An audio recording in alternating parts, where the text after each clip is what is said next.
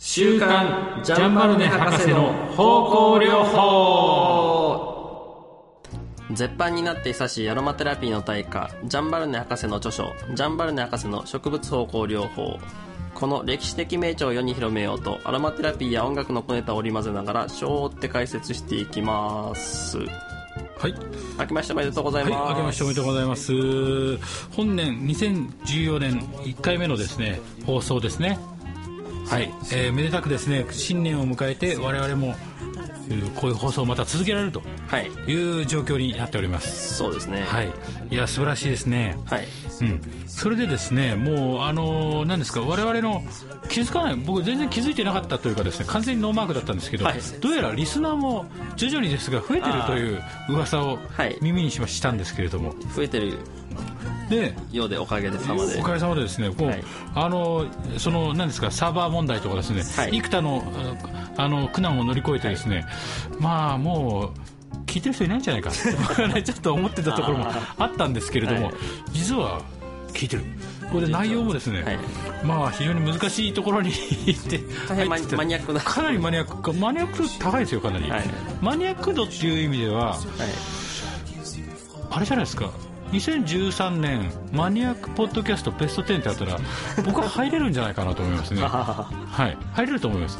はい、あの楽しい音楽の調べもね、はい、プログレッシブロックっていう非常にこうまたあのなんていうんですかスポットを絞り込んだものをお届けしてるわけでね、はいはい、この内容的にも非常にジャンバルネ博士の植物芳香療法っていうですね、はい、アロマテラピーってなんておしゃれなのっていうのを根底から覆すのようなですねいやまあ覆すというか、はい、えーまあ、それはそれで一面あってもいいんですけど、はい、ただ、えー、正しい知識に基づいて使いましょうよということですよね。はいはい、コンセプトとして、ねまあ、というか、えーまあ、この植物方向、うん、植物療法の延長としての、うん、アロマテラピーっていうのがなかなか、えー、伝わらない、はい、伝わってない、ね、みたいな。でもね僕ねさすがにいちねんやってこれであれじゃないですかあのそのリスナーの皆さんにもあれなんですけど実はね我々はアロマ音楽メディケアとして、はい、あのアロマ音楽訪問サービスというのをねああの介護付き老人ホームの方々にも提供してるんですけどやってますね、はいはいはい、あのね最近僕その植物芳香療法的アロマテラピーでも取られるようになりましたよマインドがああ や, やっと 前, 前まではねなんかなんかそのどっちかって言った雑貨で有名雑貨でああのママ系いう若奥様ご栄達雑貨店にあって、はいはい、そこに入っていくのもちょっと恥ずかしささえ覚えるカッと立ってって前はこれこれなんかスウェーデン製って書いてあるなってその瓶を取るのさえこう躊躇する恥ずかしくて、はい、だったんだけど最近プーンってくとうんこれは真似混ぜ物入ってるのかなとか結構あの冷静に見るようになりましたね、はい、これは僕の中で、ね、大きな変化かなと思いますね。はいであのあとですねそのえー、ポッドキャスト界隈の中でもですね、はい、ようやくあのアロマテラピーの別番組をですね、えー、立ち上げている方も現れてきたという、ねはい、あの全然あの、うん、面識も何も何もないんですがこれもない方なんですけど ね, ねあの、えー、その方はあのアロマテラピーのそういう生活の中でね、はいはい、アロマテラピーをこう導入していただこうと、はい、ヒーリング的な要素で、はい、やってらっしゃる我々はですね今年もあくまでもプログレッシブな要素をですね突き詰めながら、まあ、ヒーリングってどういうのかなって我々的にはこういう世界でやっていくわけですねまあまあまあ、あのこういう世界で、えー、大変ストライクゾーン狭いところでそうそう、えー、やっていくわけですけどここ突っ込んでいくわけです、はい、これ僕ね昔から何度聞いても寺尾順次にしか聞こえなかったんですけどね寺尾順次にしか聞こえないこれはねクリムゾンのねテラフンジンジンジートって曲なんですけどこれ寺尾順次寺尾順次寺尾順次って連発してるなって、まあ、こういう世界をですね持ちつつ、えー、やっていきたい、まあ、いろんな専門用が出るのでそれもちょっと空耳しながらですそうですねであの今今回からで本年からですね、はい、コーナーというよりは、はい、あのたまに触れるあの完全コーナー化するとねまたあのいろいろ重荷になってきますからねああのたまに触れるもしくは楽しければ毎回お届けするような、はい、フレキシブルなコーナーをですね、はいはいえー、設けていきたいと思ってます、はいえー、いちまずはですね僕の素朴な疑問を教えてアロマテラピーというコーナーをね、はい、あのやります、はい、もう一つは、えー、何でしたっけ高山林太郎の林太郎語録今日の語録みたいなそうそうそうコーナーをね、はいはいあの持って進めていきたい、はいはいあえー、えー、えー、っと、えー、皆さんにお伝えしたんでしたっけ、うん、して正式には言ってないんでしたっけ、何ですか、あの、えー、高山、えー、林太郎先生の林太郎ごじゅうろくというブログがあってですね、うん、それをあのミネヤルマ音楽メディケアでこう手書きの原稿を書き起こして、はい、ミネヤルマ音楽メディケアというもっと直球で一緒ですね、はい、あのあなたがやってるんだよね、まあ僕ですけどね一人でね一人でこう電話を応対しながら手書きの原稿が郵送東京から沖縄に送られてきて、はい、それ全部書き起こしてそれで手直しも全てやっているという非常に手間のかかるですね、はい、作業をずっとする。でもそのそれ続けてたらでもものすごい知識量になるでしょ。まあそうです ね, ね知識量というか、まあ、あの見る角度がもう一般的アロマテラピー的観点とはだいぶ異なるというかさ、そうそうそう、次元の違う世界に入ってくるよね。そう、あのなのであ逆に言うとちょっとあの、うんえー、普通の皆さんのアロマテラピーの感覚がちょっと離れつつあるので、もうこういう状態になってきた、えー、寺尾順次になってきたわけです。寺尾順次、寺尾順次になってきたわけですね、えーはい、適宜ですね、あの、うん、日常世界に引き戻していただけたらだあの そ, そういう意味であのそのなんていうんですか、教えてアロマテラピーね、えー、というのはあのいいかなと、はい、あの素朴な疑問を素朴な疑問をねどうぞ、えっと、僕はちょっとまた行っていきたいと思っております、はい、じゃあまず最初にですね、そういうコーナーも目白押しになってきましたので、はいえー、本編も、はいえー、進めつつ後半にそういうのをね、はい、やっていきたいと思います。今日どこからでしたっけね、ななじゅうななページななじゅうななページ、はい、真ん中ななじゅうななページ、デルベですか、えー、デルベのあたりですね、はい、デルベ、じゃあこのデルベからいきましょうか、はい、えー、っとですね、デルベはこの理由から、これちょっとこの理由からって言ってるからななじゅうななページのこのこれからいきましょうね、カッコからね、あ、はい、デルベ、フィエサルジェル、ポリカールラは特にカレル法で包帯した外傷上に治療後も細菌が生存していることを確認した。危ないじゃないですか、じゃあね、はいはい、論者たちは初めは極めてわずかな細菌しかいなかった外傷がむいかご、みっかないしよっかごに相当多数の細菌を生じさせていることを発見した、うん、あら、なんでこれむいかごからみっかごないしよっかごって数が減るんだろうねこれはちょっと非常にプログレッシブな、えー、論者たちはまたこの溶液で何ですかこれ、貫中した、貫中、貫中ってどういう意味なの、注ぎかけ、注ぎかける、その溶液を注ぎかけたと、はい、あ、貫中した外傷中でよんじゅうはちじかん経った時、カレル管を取り巻く界面組織には細菌が充満し、えー、外傷の表面よりもその数は多いほどであることを確認した。あら、まあ、これその、うん、察するにですね、うん、まあ、書いてあることから察するにですよ、えーと、表面を殺菌するじゃないですか、はい、えー、かか貫中するってことは注ぎかけてジャバーっと全体にこうなお地蔵さんに水をかけるようにですね、上からこう、うん、かけると、えー、ジャーっとかけるわけですよ、うん、えーさえー、消毒液を、はい、そうするとあのいいばい菌も悪いばい菌も全滅ってことになるじゃないですか。あ、なるほど。そうすると、うん、その焼け野原状態になったところには、えー、例えば悪い菌がひょって入ってくると、うん、敵なしってことになるわけですよあ、無敵ってこと？そうそうそう。おー。だから通常その善玉菌と、まあ、悪玉菌と日和見菌みたいなのがいて、こう、えー、善玉菌が多くなったらちょっとあの、うん、あの多数多数決じゃないけど、もうあの無害な菌も出てきたりするっていうのなんだけど、うんうん、もうあの天敵なしっていう状態で。うん、あの悪い菌だけそこに残っちゃうと増え放題っていう状態になったのかもしれないですね。なるほどね。ここは文章だけからちょっと分かんないですけど、あ、ここだけで僕は何とも言いませんけれどもね、はい、デルベはこの理由から外傷の包帯溶剤に塩化マグネシウムを基材にした溶液を商用した、うんうん、デルベは多くの、えー、論文でこの著しい、えー、輸送効果を発表している、はい、私も外傷、これなんだろう、可否、可否、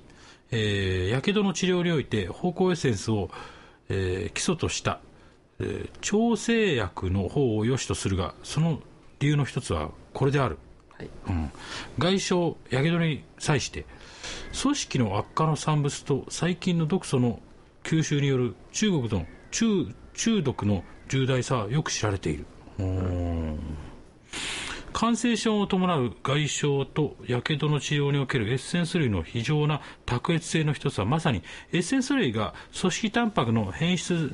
産物や各種の、えー、廃物に科学的に化学的に結合する、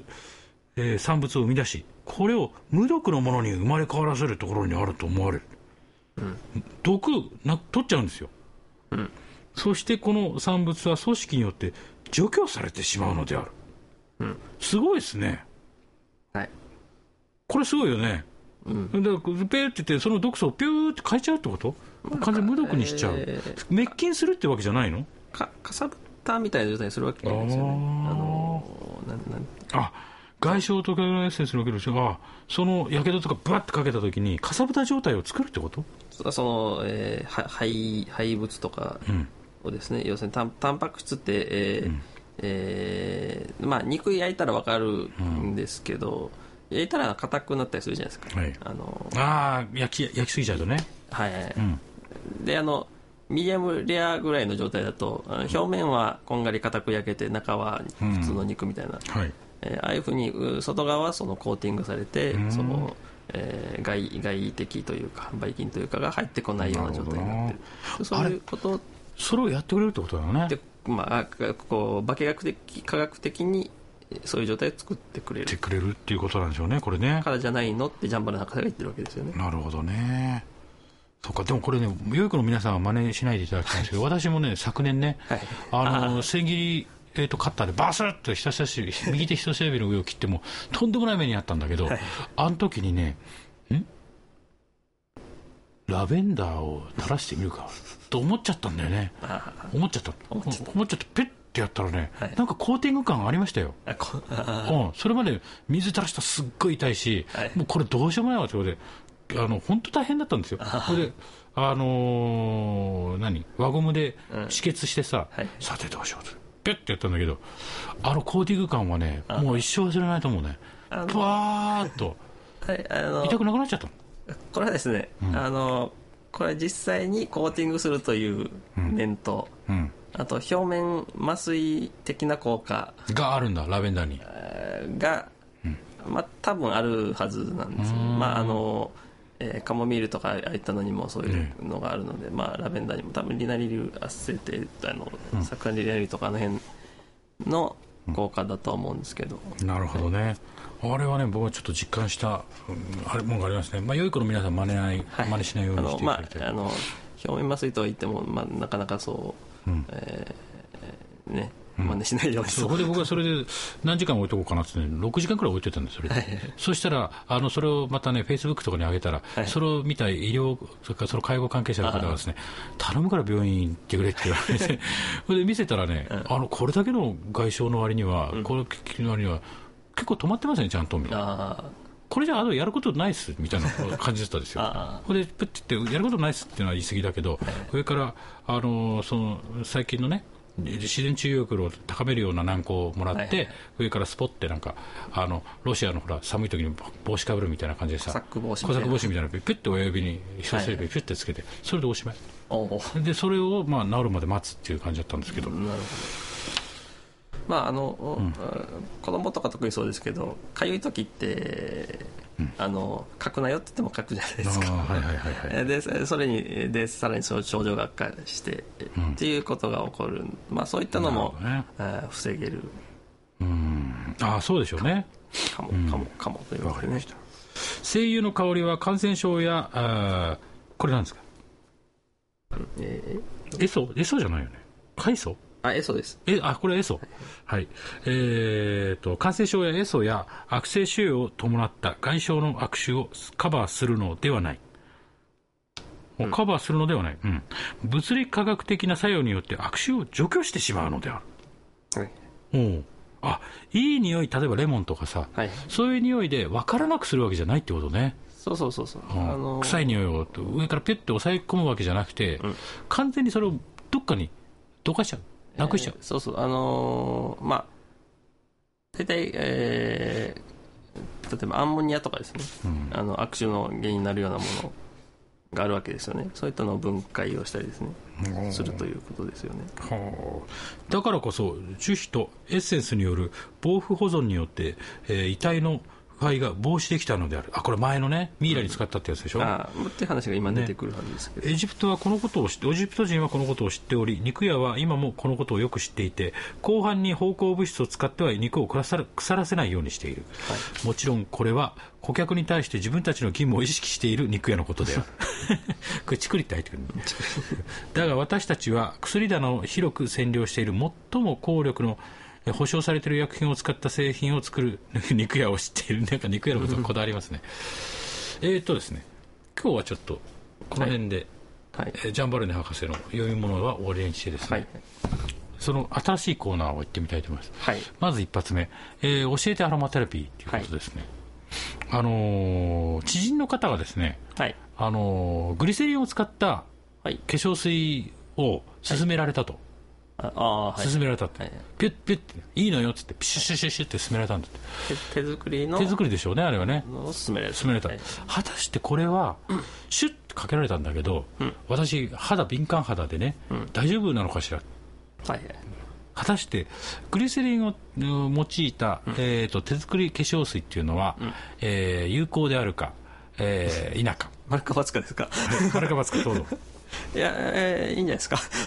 丸丸です、はい、あ た, だただし条件付きですよ。あの作りたてはがいいという。作りたてがいい、うん、あ作りたてっていうのは ど, どのぐらいの日数なんでしょうね。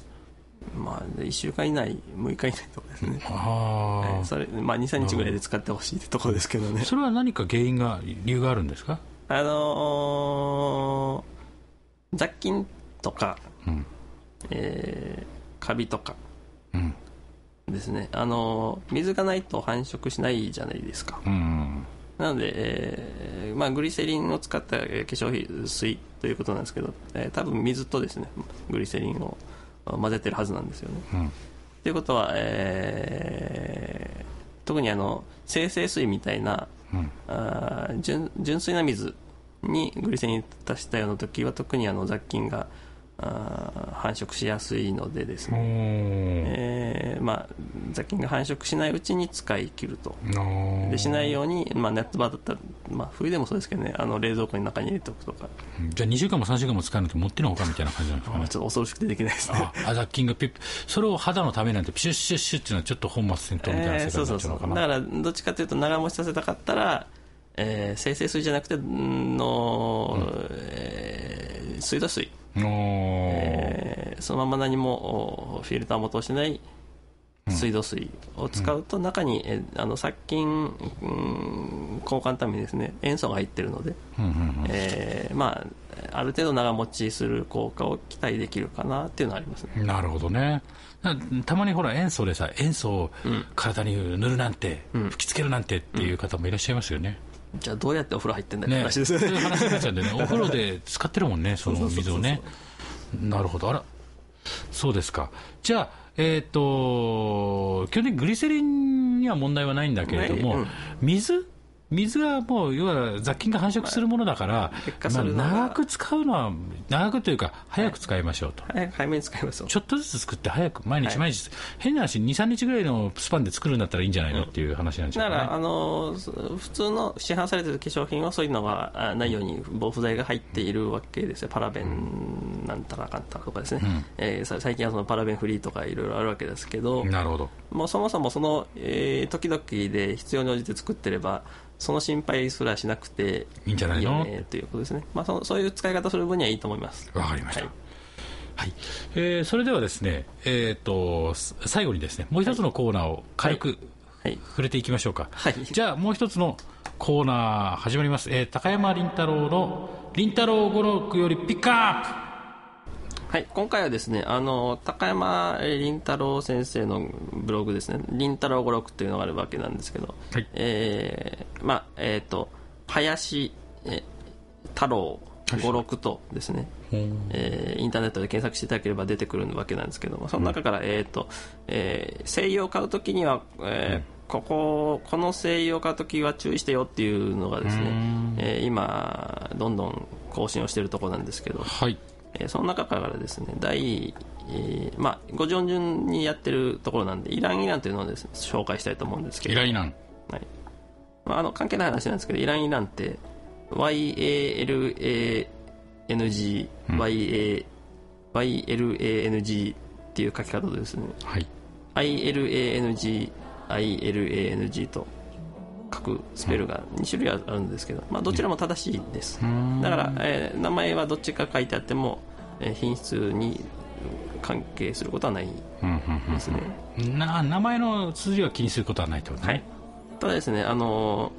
イランイランの抽出の仕方 で, ですね何回も何度も何度も蒸留を抽蒸留するということでですね、うん、あのよくあのオリーブオイルにもですね、あの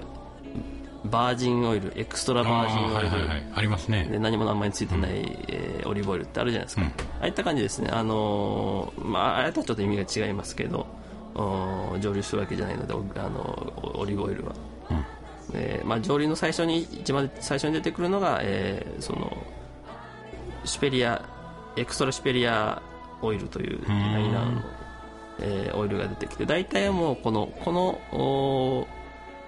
オイルだけでできていることはあ流通上考えてもありえないという状態ですね。一番ピュアなものはありえないと。そうそうで、うん、にばん煎じであるものとかをですね、うんうん、さんばん煎じグレードいちとか、はい、えー、にとかですね、はい、あのそういったのを混ざ混ぜて、あのイランイランのオイルというのはできているということになってくるのでですね、えーはい、もしあの見かけることがあったとすると、あのイランイランさんとかですね、そういったのを書いてあるところがあると思う、ある精油を見かけることがあるかもしれないんですけど、そういったのはその何番煎じかということですね。なるほど、えー、書いてあるのでそれを目安にしていただければ、なるほど、えー、いいかと思うんですけど、はい、あとはまあこのさらにイランイランっていうのをこのシュペリアオイルににばん煎じさんばん煎じを混ぜてるだけならいいんですけど、全然違うあのバルサムガージャンバルサムという精油があるんですけど、こっちは比較的多めに取れるわけなんですけど、うん、これを増量剤としてですね、あの水増ししている製品も、まあ、安い、まあ、天然 ひゃくパーセント とは言ってもガージャンバルサムも天然だもんね、精油も天然ですので、なるほどね、はい、天然同士足しちゃったら結局天然 ひゃくパーセント じゃないかって話なんだ。そうそうそうそうなるほどっていうことになるのでですね、あの、まあ、そういったあまあ極端に安いものはそういったのが混ぜ物されてると。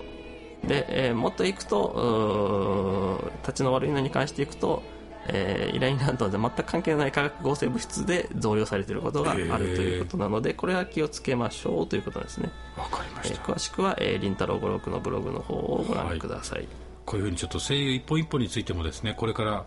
高山先生の知識を皆さんにね、はい、シェアするような形でお届けしたいと思いますので、そうですね、はい、今日はイライラの話と、はい、はい、えー、やってみました、はいはい、それではまた来週また来週。